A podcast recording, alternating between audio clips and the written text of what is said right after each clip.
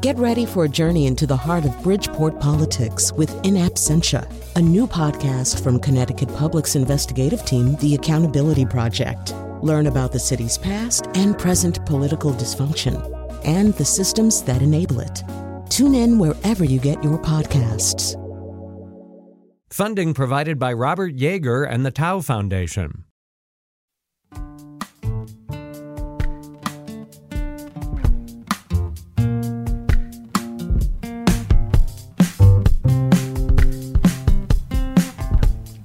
This is Where We Live on Connecticut Public Radio. I'm Lucy Nalpathanchil. State lawmakers have until midnight before the regular legislative session ends. Will a bill to legalize cannabis make it to Governor Lamont's desk?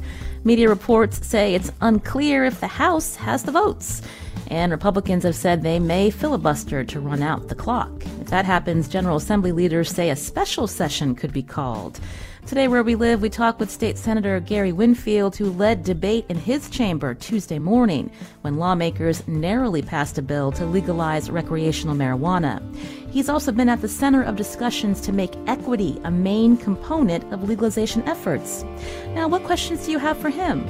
You can join us 888-720-9677. That's 888-720-WNPR. You can share a comment on our Facebook page or find us on Twitter at Where We Live. State Senator Gary Winfield again is a Democrat. He represents the 10th district in New Haven and West Haven. He's also co-chair of the General Assembly's Judiciary Committee. Senator, welcome back to the show. Thank you. Uh, good morning. Let's talk about uh, what happened early Tuesday morning. A proposal legalizing recreational cannabis in Connecticut uh, passed uh, by 19 to 17 vote. Why so close, Senator?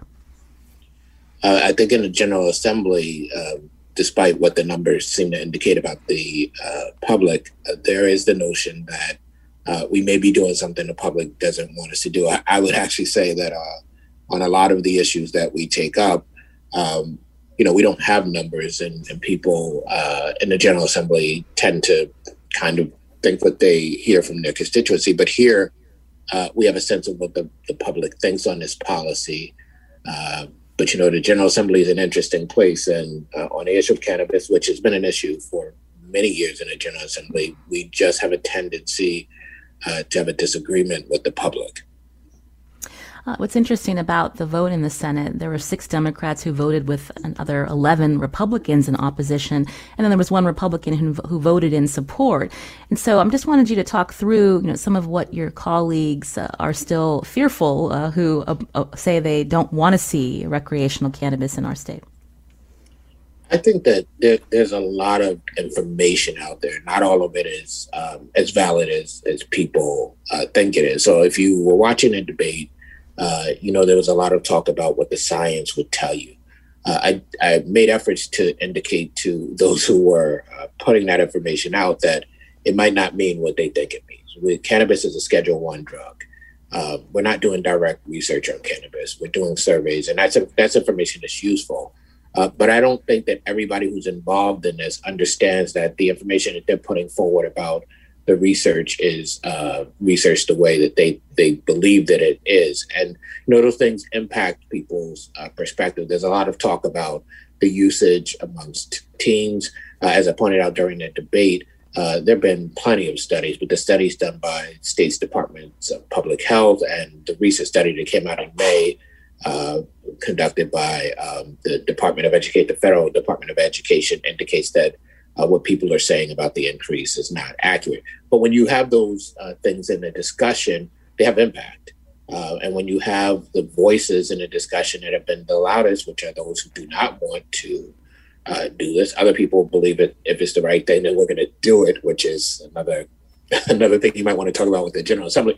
But when you have those voices very loud in the conversation, um, it matters and it impacts whether or not uh, public policy is enacted. Mm. Now, you're part of the Black and Puerto Rican caucus, again, pushing for equity. But your colleagues, Senator Moore, uh, Senator McCrory, Senator Miller, they all seemed reluctant to vote yes uh, Tuesday morning. Uh, tell us, uh, you know, what was going on with uh, their thinking, and are there some issues with this bill still uh, that is hard for some to support? So I, I would be careful about the the, the, the the notion that they necessarily had issues with the bill um, that would have precluded them from voting for it. Uh, one, I'm not going to speak for them, but I will also say this: if, if people were watching, uh, particularly Senator McCrory, uh, at one point late in the debate, uh, got up with a very short speech in which he said, "This is a good bill; we should pass it." So uh, that would indicate that though his vote took a while to uh, manifest, he was always in support. There was a lot going on in the chamber, and I was I was in a chamber, so I wasn't uh, wherever other legislators were. But there was a lot going on, and, and sometimes, uh, you know, for various reasons, people take a while to vote. The conversation going on, so I, I can't really characterize that. But I would be mm. careful about thinking uh, that uh, Senator McCrory, Senator Moore, Senator Miller. Um, were hesitant to vote. And, and I would suggest to people that if they believe that they might want to have a direct conversation with those individuals. Mm. So let's talk about what is exactly in this bill uh, when we talk about equity, Senator. Yeah. So uh, during the maybe maybe it's important to talk about how we got there too. During uh, the conversation, which, as I suggested, started several years ago, uh, there was this notion that uh, all we were going to do was legalize cannabis um, and clean records. Um, and maybe some monies might go to communities to help, maybe they wouldn't. Uh, maybe they would be directed, maybe they wouldn't. And as this conversation has developed and we've watched what has happened in other states in terms of efforts towards equity, we've realized that um, access doesn't necessarily mean that you can actually get into the industry. Access doesn't mean that you uh, have capital. So as the as we were negotiating and trying to figure this out, we had ever present the notion that we had to at least make substantial uh, uh, efforts to make sure that there is an end into the industry. And so uh, we struggled mightily, I think, uh, with the definition of uh, the equity applicants and um, what, how many, uh, what communities we were talking about, how many years they might have to be in these communities, those sorts of things. And if you look at the definition of the equity applicant, you'll see baked into the definition uh, all of these elements, right? So you you will see that uh, we're talking about communities that have been uh, disproportionately impacted by uh, what we typically call the war on drugs. So there's certain arrest rates built, built in. Uh, communities where people uh, are not making exorbitant salaries. So there's the notion of an economy is built into the definition all of the things we've been talking about. And we think that we finally came to the right mix of things that, in combination, are likely to land you in the communities we're talking about. We use census tracts as well. Um, we were concerned about having a lottery in which, uh, again, you have access, but you never even really get into the lottery. So we set aside 50% of the uh, initial uh, licenses for equity applicants uh, and really, what we were trying to do was say, we don't want this to look like it's equity and not be equity. We also have a fund uh, that the Social Equity uh, Council will have uh, the ability to look at it and make sure that we continue to do programming and things to keep people in uh, in the process as as this goes along. I understand it's a 15 person social equity council. Who would sit on that council, Senator? Uh, so that's a great question. And I'm trying to do this from memory, but uh, you would have appointments, the, the kind of general appointments that you uh, get in a lot of the, the uh, things that we do in the General Assembly where they come through the leadership. They have requirements such as having spent a certain amount of time uh, doing uh, social equity work and having certain backgrounds. You have an appointment from the uh, the head of the Black and Puerto Rican Caucus. The governor gets uh, for appointments, and then you have the DCP, OPM, and, and those people. So um, it's a, uh, and, also, by the way, uh, there is a, a, section right after the laying out of who's on it that suggests that what one of the things that's important about uh, the council is that they are uh, there's an effort to make the council reflective of the diversity of the state. So, in combination, we think that uh, the council would have a perspective that would be different than if you're talking 10, 15 years ago, an appointment of one of these councils that we felt would be largely white and male and might miss uh, some of the uh, important aspects of what they were doing. You're hearing State Senator Gary Winfield here on Where We Live. He represents the 10th District. He's co-chair of the General Assembly's Judiciary Committee. Today is the last day of the regular regular legislative session. We've been talking about this bill to legalize cannabis in our state. Uh, this, the House still needs to vote uh, before this heads to Governor Lamont's desk. There are questions of whether that will that vote will happen. Uh, Republicans have said they may filibuster. You can join us 888-720-9677 or find us on Facebook and Twitter at Where We Live live. John's calling in from Hartford. John, go ahead. Yeah, hi. Um, thanks for having me on, Lucy. And, and uh, Senator, it's a pleasure to talk to you this morning. I just wanted to make some comments about my frustration with the Republicans who seem to want to filibuster this bill. At the same time, they're getting drunk on the job. And I'm saying to myself, well, as a medical marijuana patient, um, I am frustrated with the fact that a benign, relatively benign medication and recreational drug is being blocked by a bunch of people who get drunk on the job. And that's really frustrating to me. And another thing is, I wanted to say about equity, financial equity, and uh, through medical marijuana. And you got, I've heard on the radio that um, you want to learn from other states. And I, as a medical marijuana card holder in Connecticut, am able to um, use it in different states. And I was uh, recently in Maine, and Maine has this great system where they have recreational distribution centers and medical distribution centers. And my concern with legalization in Connecticut has always been that my prices are going to jump because medical marijuana is in Maine less expensive than um, recreational because uh, the taxation is different. And my concern is that in this state, we're going to get into a situation where medical patients who, and you're talking about equity and and and people in in in demographics and areas that have been unfairly targeted by the drug wars, is these, is people can't afford medical marijuana in this state, let alone mm-hmm. recreational marijuana. And Massachusetts has been an absolute disaster with the price gouging of, of medical marijuana and recreational marijuana. I mean, it's mm-hmm. so expensive in Massachusetts and and now in Connecticut we're legalizing sports betting and all these really dangerous habits, and we can't seem we're lagging behind so profuse, mm. just so badly on the legalization and and marijuana in general. It's it's really sad mm. that our state can't get you know Republicans are thinking about filibustering this this bill that just we could bring so much financial yeah. uh, gain to the state. And so I, I, wanted to know if you had a comment on that, on everything that I just said. well, that's a lot to unpack, John. Uh, so, Senator, let's first clear something up. So he's referring to there was an incident where uh, lawmakers uh, were allegedly drinking uh, while in session. He's mentioning Republicans, but I just wanted you to, to clear up uh, what he's talking about here. Yeah, so I, I, think at this point, probably most of your audience has, has heard about uh, these incidences of uh, legislators drinking. Um, I, I, can't make too much comment because I wasn't actually there and I don't touch anything while I'm while I'm at the Capitol. But the Capitol is a place where uh, alcohol in the past has been present. There have been uh, receptions, all kinds of things. So uh, the notion that there might be alcohol present is is real. Uh, what I would say is I I think that legislators should be careful about what they're doing uh, when they're in that space, we should try to be as clear headed as possible. Let's be honest, right? We're at the end of the session. It's hard to be clear headed just just just from day to day because of the hours.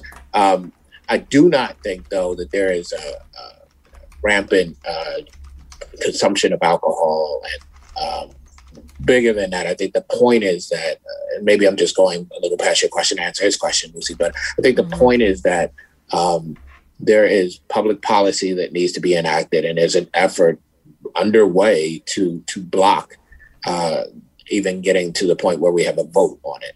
Uh, I think the public is old. I, we've we've been uh, going back and forth on this issue for many many years. We finally have a bill uh, that I think uh, is worthy of a debate, and I think the public is owed a, a debate and a, and a vote before the end of the session.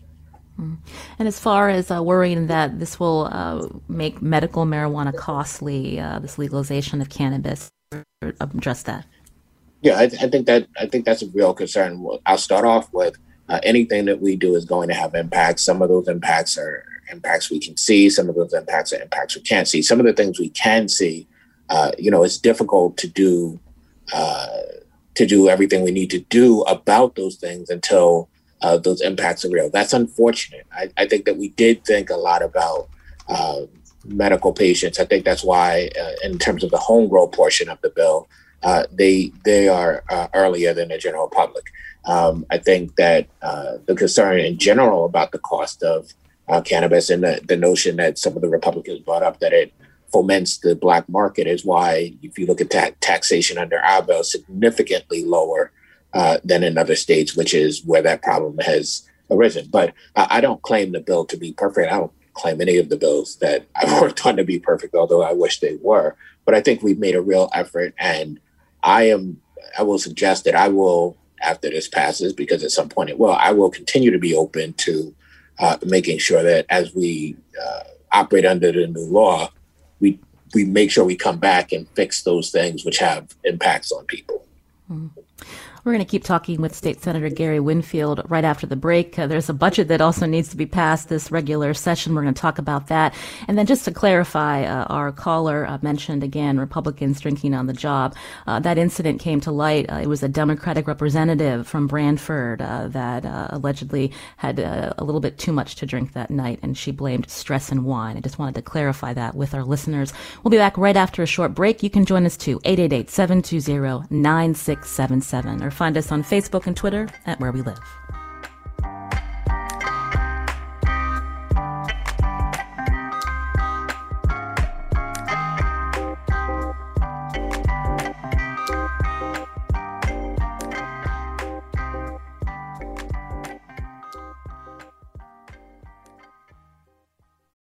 Support for this podcast comes from Hartford Healthcare. Elevating Health is funded by Hartford Healthcare. Loneliness can be a significant health risk to people of all ages. Dr. Laura Saunders, a psychologist from Hartford Healthcare's Institute of Living, talks about social isolation and why we need to connect in person. Loneliness actually is a pretty significant health risk for people that struggle with social isolation. It affects their blood pressure, it affects their immune system, it affects your willingness to get up and get out, and can cause some not just emotional issues, but health problems as well.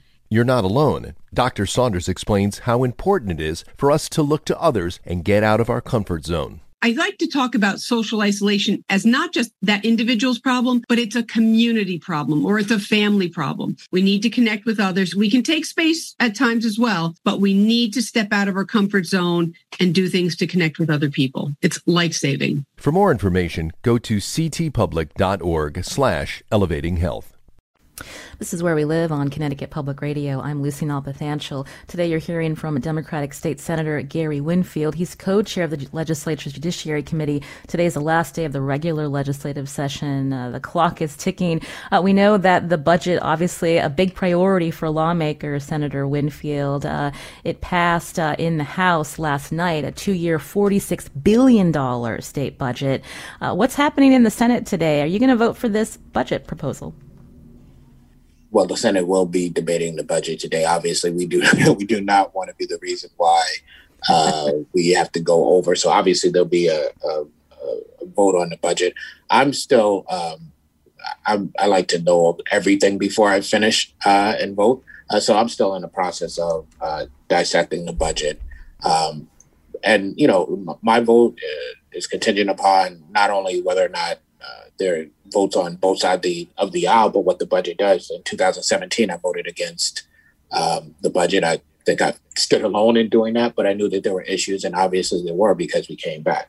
Uh, I will tell you that built into my vote is um, exactly what we are talking about with cannabis and, and what this budget actually does. That's why I voted against the 2017 uh, budget. Uh, and I'll just say this, Lucy.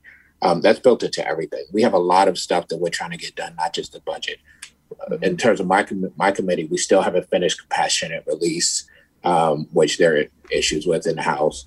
Um, we're waiting on the governor to sign the clean slate bill, and I could go on and on and on. But all of these things, I think, uh, matter and touch each other. And uh, am I likely to, to vote for the budget? Yes, right. I think uh, there's been a lot of effort. Uh, I think they've tried to get it right, but I would not commit to doing that until um, I'm at the point where that's true.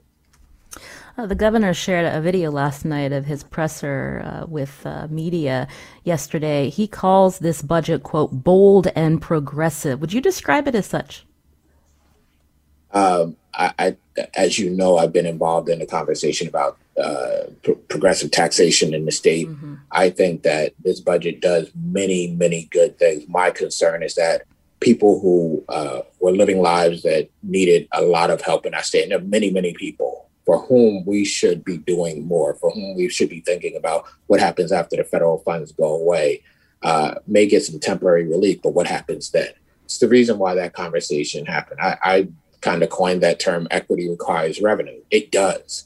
Um, and while you have a small injection of revenue for now, I think the issue is what happens after this. There was a conversation about, well, you know, we uh, have all of this money with flush with cash. Why is this the time to raise taxes? Because the reality is when you're not flush with cash, you can't raise taxes because the argument is, well, we don't want to do it now. We're struggling, and what happens if people don't like it? Um, I, I think. Let me just say this. I think that we shouldn't be trying to figure out what do we do with the money. We should be trying to figure out who we are and what do we do based on who we are. Those are two different questions. So uh, bold, maybe, um, but I, I think there are still a lot of questions, and whether I vote for this or not, whether it passes or not Connecticut still has to wrestle with what happens to the citizens of this state who aren't helped long term by these things. Mm-hmm. You're alluding to the efforts by you and others, uh, Democratic lawmakers, to shift some of the tax burden from low income people in our state to more wealthy state residents. We know the governor continues to reject these efforts. And if not now, Senator Winfield, when? That's the question I'm asking and I'm not getting an answer that's satisfactory to me. That's separate from my vote, but I'm not mm-hmm. getting an answer that satisfies me. I think it's a matter of perspective. I've lived as uh, one of the people that we're talking about. I know that you don't get to live another year. I know that you don't get to um, have people show up and it's like a TV show and they, they fix your problems. You just continue to suffer and suffer and suffer. And the General Assembly and the governor have the ability to fix it. And by by not addressing this issue, by allowing effective tax rates to continue to be what they are, we are not fixing it. It's just that's the truth. Now, are we doing some good things with the budget? Sure, but we're not fixing the underlying problems. You can join our conversation with State Senator Gary Winfield, 888-720-9677. Sean's calling in from Cromwell. Sean, go ahead. Sean, Sorry. are you there? Um, go I, ahead, quickly. Yeah. Um, yeah, my question was about the cannabis bill, but uh, I guess it's still relevant to the budget, and potential revenue. But um, my question was, I know that a lot of other states had gotten their cannabis provisions through referendums, and this in, in Connecticut it was through negotiation through legislators. And I was wondering, did you guys take into account that this bill might be a template for other states that want to pass it through the legislature, in particular with social equity provisions. Did you guys keep that in mind when you were negotiating? Senator? Uh, I think that was in the back of the mind. The thing that was in the front of the mind was making sure this bill was actually uh, about the things that we hoped it would be about. But uh, sure, certainly when you're doing this and the, the, the way it's been done is through the vote of the public and you might be the template, you have to have that in mind. So certainly that was part of it. Do you expect a filibuster today in the House, uh, Senator Winfield? I would be surprised if there weren't a filibuster. Um, I hope that the filibuster does end at a certain point and there's a vote. I think, again, it is problematic that you have this bill, you have the efforts made around it, and the general public doesn't get a vote. Let the let the bill get voted on. Did you want to clear up this last minute provision that was taken out? I know this is something that Representative Candelora and others are pointing to. Uh, they see this is why they, they want to filibuster as well as just being opposed to legalizing cannabis. Can you clear that up for our listeners? Well, I, I, what I will say on, on, that is it did get taken out of the bill. Yes. Um, you, you, know, look, that happens on a lot of bills. So uh, the, the, to point to that as a reason not to vote on this, I think it's actually ridiculous. Uh, look, you're you're you're filibustering the bill for a provision that's not in the bill. Uh, your audience can decide if that makes sense. It doesn't make sense to me. Again, you can join us 888-720-9677 or find us on Facebook and Twitter at Where We Live. You talked about com- compassionate release. There's still work to be done. Do you anticipate that that's going to die this session because there's only so much time and uh, other competing interests here? Uh, unfortunately, I don't think it's going to happen, but we just came out of COVID. I wrote that to fix the, the flaws we have in state law that we were talking about. You know this, Lucy. We were talking about the inability to get people out. Uh, but the governor's office uh, apparently disagrees with me, and that has impact on what the uh, the the House will do because it's already passed the Senate. Um, similarly, you know, we're waiting on the, the signing of the clean slate and hoping that the governor actually does that because uh, we move forward with good policy. And I could go down a, a list of things, stop solitary, et cetera. There's a lot that is um, in motion right now, and, and hopefully the resolution is positive. Let's talk about clean slate. So both chambers have approved this bill. It erases the criminal records of, of some years after their release from jail. And I want you to talk about why this is needed. What are you hearing from the governor about not signing this yet?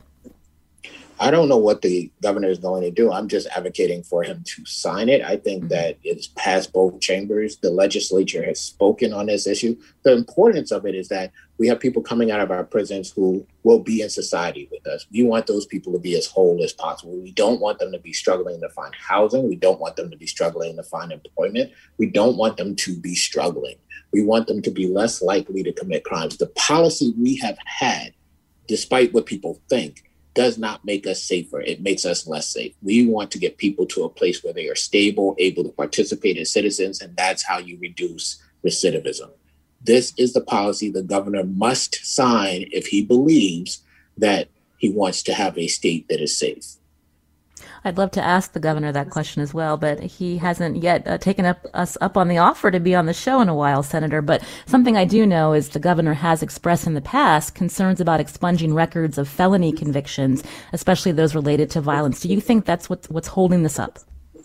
Well, we took a lot of that out of the bill, and I would just say this as commentary on on that notion: those who have committed those crimes are out, just like those who've committed non uh, nonviolent crimes. We want all of those people to be whole. We are not saying you don't go to prison. We are not saying you don't have a period of time where uh, you still have your record. But after a certain period of time, you're no more likely to commit a crime.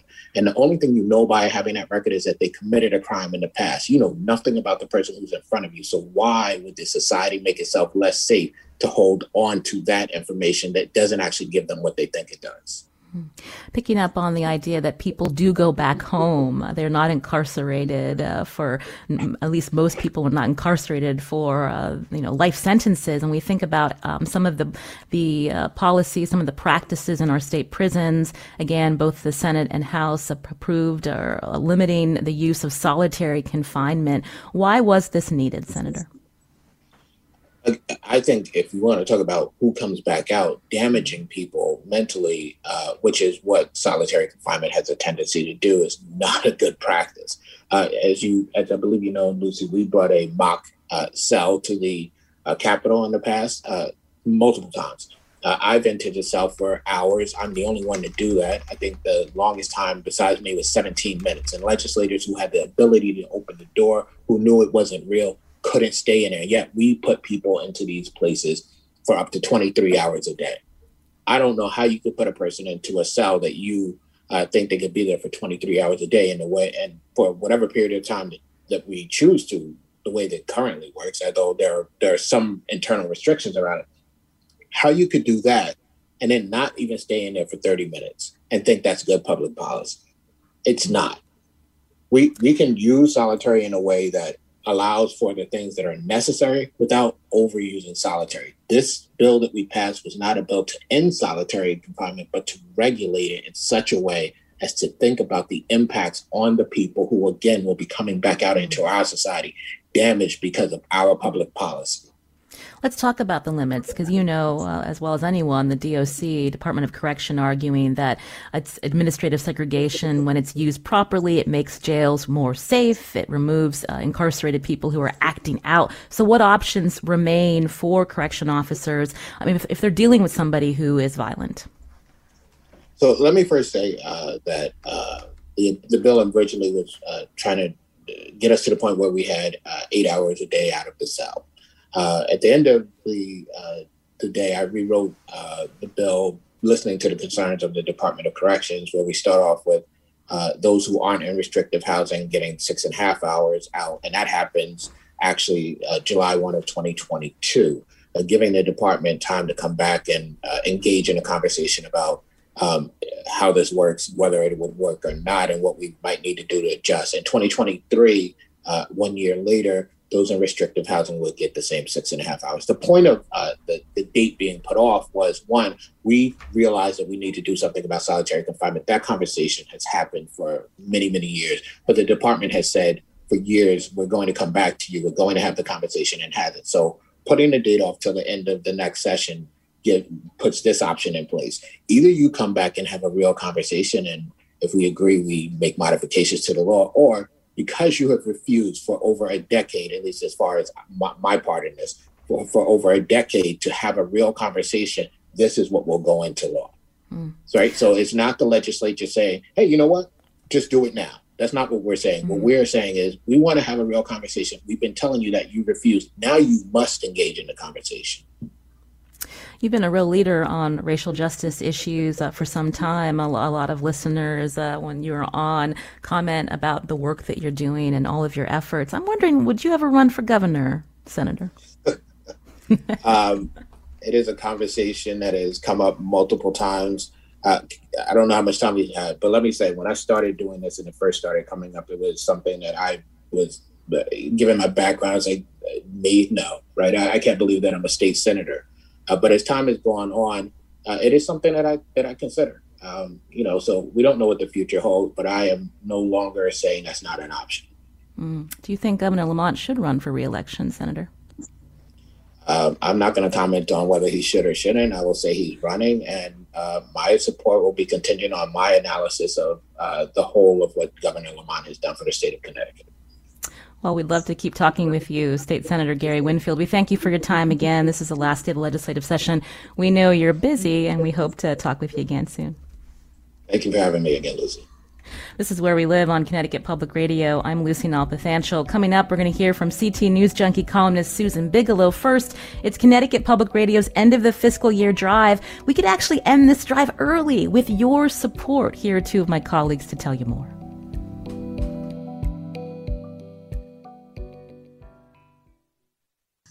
Hi, I'm Betsy Kaplan. I'm one of the producers on the Colin McEnroe Show, and I'm here with Ali Oshinsky, who is a reporter here at the station, uh, asking you to take a couple minutes from where we live if you like what you're hearing um, and support the station. You know, I figure if you're tuning into where we live, then um, you may be a regular listener and you kind of like the in depth conversation that Where We Live brings you. Um, they often have a national, sometimes international focus, but they always sort of bring it back to how it affects us here in the state, which always makes it even seem a little bit more relevant. You know, we follow the national news, but it's really great to know how it affects you directly here in the state. So if you appreciate this, um, as we do here at the station, give us a call at 1 800 584 2788 or go online at wnpr.org slash donate. Yes, totally true. And I am I am here today with Betsy Kaplan, the senior producer of the Colin McEnroe Show, who um, has just been a, a, wonderful guide and model in the talk show department. Um, and and Betsy, I think like for listeners who kind of don't understand what goes on behind the scenes, I always like to use Fun Drive to educate them that producers are hustling. And there's two or three producers on each of our shows. Two. Two. Okay. Even more work. Um, and you're doing like real awesome stuff here. You're connecting with awesome journalists and researchers. Um, you're pre-interviewing them, talking to them. I, I, don't know. I don't. I shouldn't tell you what you're doing. Um, I should tell everyone how hard we've seen you work when we were in the office and and virtually too. Well, thank you. Um, you know, it is a lot of work, to be honest with you. Um, I mean, Kat can vouch for that too. She's our board up here, who's also uh, with us this morning um, you know, it is. It's thinking of ideas. It's developing those ideas um, and finding the right guests to talk about it. You know, speaking to those guests first, and then sort of trying to write up a running document that helps our host, um, you know, guide the show. That helps guide the show for the host. And of course, the host puts in a whole lot of their own magical dust. But at the same time, you know, it's a fair amount of of work and logistics and um, so yes, so thank you for that, Ali. Um, and that doesn't even get to the work that you do also as a reporter. So I don't want to diminish that. But the talk shows take a lot of time. So, um, you know, you are think about what you get from these talk shows. You get a lot. So or you wouldn't be here. So support us if you can. 1 800 584 2788 or go online at WNPR.org. Yeah, and Kat Pastor, I'm sorry to leave you out. So please support Kat Pastor if you can. Support Betsy Kaplan, support the talk shows at WNPR.org. There's some fun gifts there for you um, and, and lots of um, ways to help in any way that you can. I think the most relentless thing about the talk shows and about radio in general is that you have to, there's five days in a week. There's, you know, an hour every morning um, dedicated you know, on our airwaves to that. And these are our talk show producers who are just like answering to that clock. Um, and and the other thing too is maybe you have a, like a favorite podcast that comes out on a weekly basis.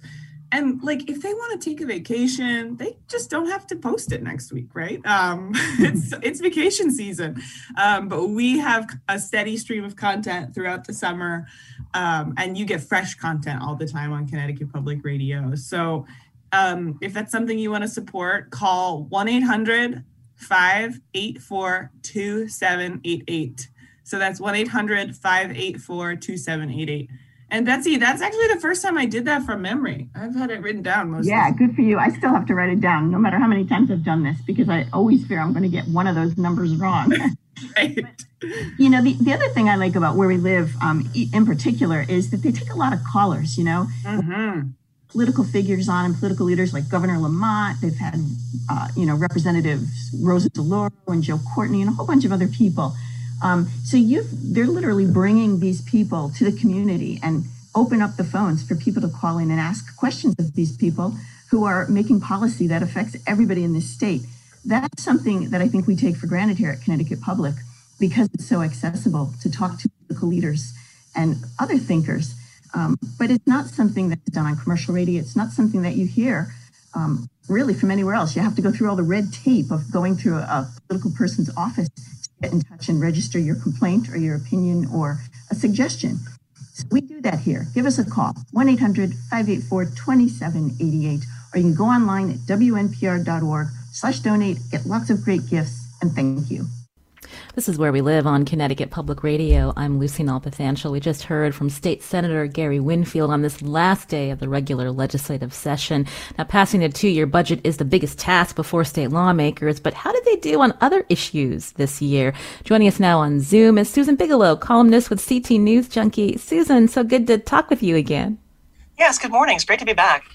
So I've got to ask, let's talk first about uh, how Senator Winfield uh, responded to my question about running for governor. I thought it was interesting uh, the, his response.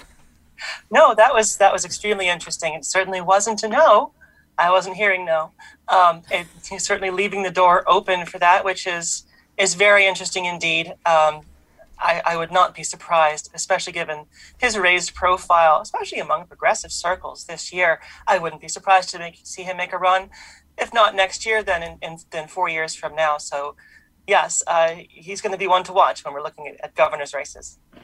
Let's talk about um, how uh, Democrats in the state and others view Governor Lamont. Uh, you know, there's a coalition out there, not only the Black and Puerto Rican caucus, but a Recovery for All coalition, that they have real problems with uh, the governor because he's a fiscal moderate. This idea that they want to see him commit to wealth redistribution. This budget that they will be, um, you know, again, weighing before the end of the session tonight, uh, no real tax hikes, not something that uh, some in our state are happy with when we come when we think about our Democratic governor, Susan. Well, yeah, I mean, this is something that progressives want to see is they want to see uh, taxes raised on the rich, and this is uh, historically, like like Senator Winfield said, this is historically something that we've been very, very, very hesitant to do, and the reasoning being, if we tax uh, if we tax the rich people too much, they might leave, and then they'll take all of their money, all that tax money, and all the money they're already paying away to South Carolina or Florida or wherever. Um, that's not necessarily actually true. Most people, uh, most uh, of our wealthy residents do in fact stay. Uh, but that, that fear that we're going to lose them, we're going to lose all that money somehow, is part of what keeps us from doing that. And I think that that's actually part of what, what Governor Lamont is, is hesitant about as well. I don't think that that's necessarily a good policy. Um, because if we're not actually going to raise the revenue that we need to help the neediest among us, then you know we're we're we're still we're just going to be stuck forever. Uh, it's interesting. You've written about this. You call it the classic Connecticut conundrum, Susan. It is. It is absolutely. Um, we're so dependent on the wealthy in this state. Uh, we have some of the richest uh, richest towns in the country down on the Gold Coast, uh, and we're very very reliant on that tax revenue, on income tax revenue from from those folks. Um, that unfortunately gives them a great deal of power over us, and that's part of the reason why we don't see a lot of tax increases.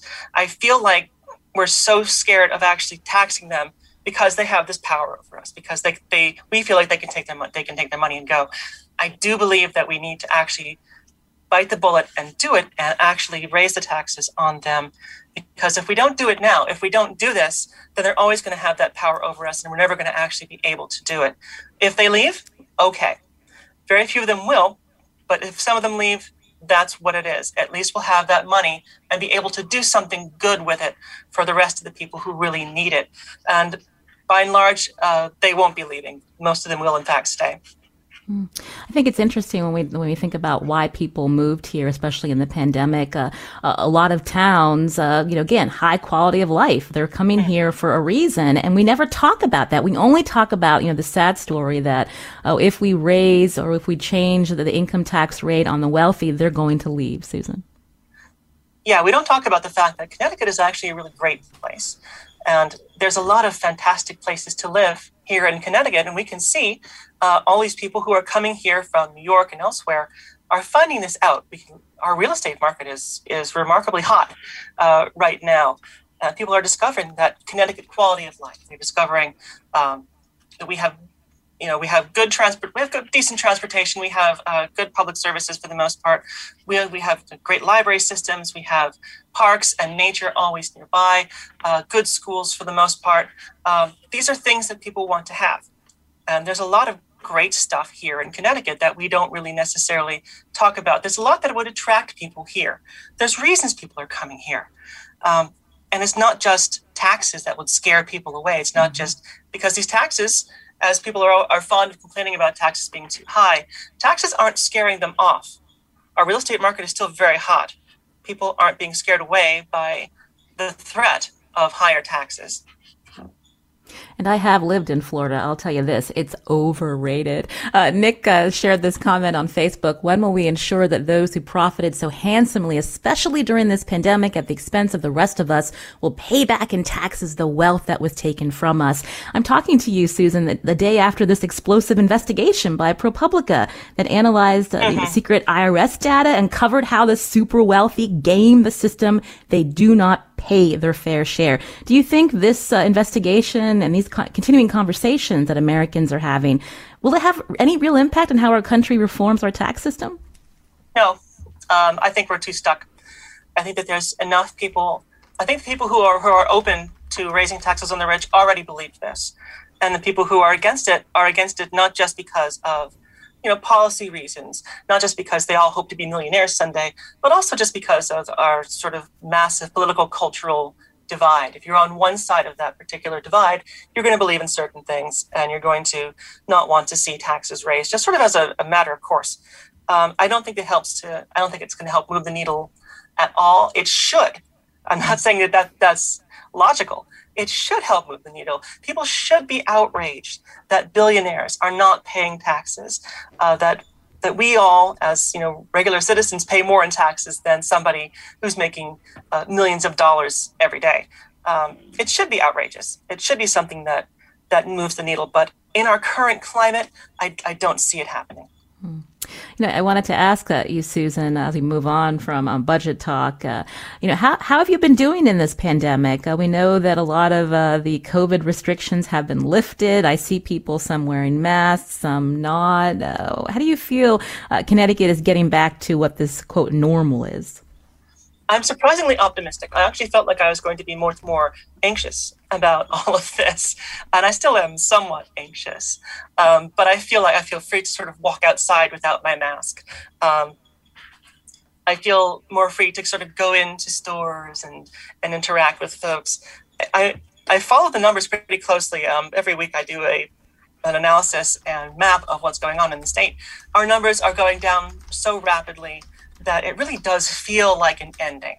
I hope that it really is. I, it feels like it. I hope that it actually is. Um, so my anxiety about everything, which was sort of sky high about a month ago, has been receding. I'm hoping uh, that I'll be able to find some sort of normality after a couple more weeks of uh, of numbers decline. But it is hard to get out of this pandemic mindset mm-hmm. uh, where we have to be sort of careful of, of everything. Um, like I still feel strange about like just bringing the groceries right in the house, or I'm, i still have like um, hand sanitizer everywhere, and I, you know, uh, uh, there's these sort of little things that we picked up, these little nervous habits, and uh, and genuinely sort of paranoid stuff that we did, even though it was quite justified. Uh, that I think will be a little hard to let go of because there's such they're so ingrained now. I hear you, Susan. I, I feel the same way. Uh, before we run out of time, you know, we we do know there are certain pockets uh, in our state, particularly in uh, some of our urban areas, where vaccination rates are still lagging. What more can be done uh, to help people understand the science and you know, the importance of getting vaccinated against COVID? It sometimes it's very difficult to reach folks. Um, I'm hoping that the state will continue to work with these communities and find people who are respected and trusted in these communities to help pass along that message. I'm hoping that we'll see uh, vaccination be very easily accessible um, for people who live in those neighborhoods. It, it's so important, and I think we're not giving it enough attention. We don't want to see an outbreak happen uh, in Hartford or Bridgeport. We don't want to see that take place and, and sort of these communities have already suffered um, probably more than, than most communities have. So we want to make sure that we're really stepping up the outreach as much as we possibly can to help convince people that vaccination is the right way to go. Susan Bigelow, it's always a pleasure to hear from you, columnist with CT News Junkie, and I'd love to talk with you again soon. Thank you. Thank you. This is Where We Live. I'm Lucy Nalpathanchil. Today's show produced by Matt Dwyer with help from Robyn Doyle Aiken. Our technical producer is Kat Pastor. This is the end of the fiscal year pledge drive this week. The good news is if we reach our goal early, no pledge on Friday, help us reach that goal. Here are two of my colleagues to tell you more.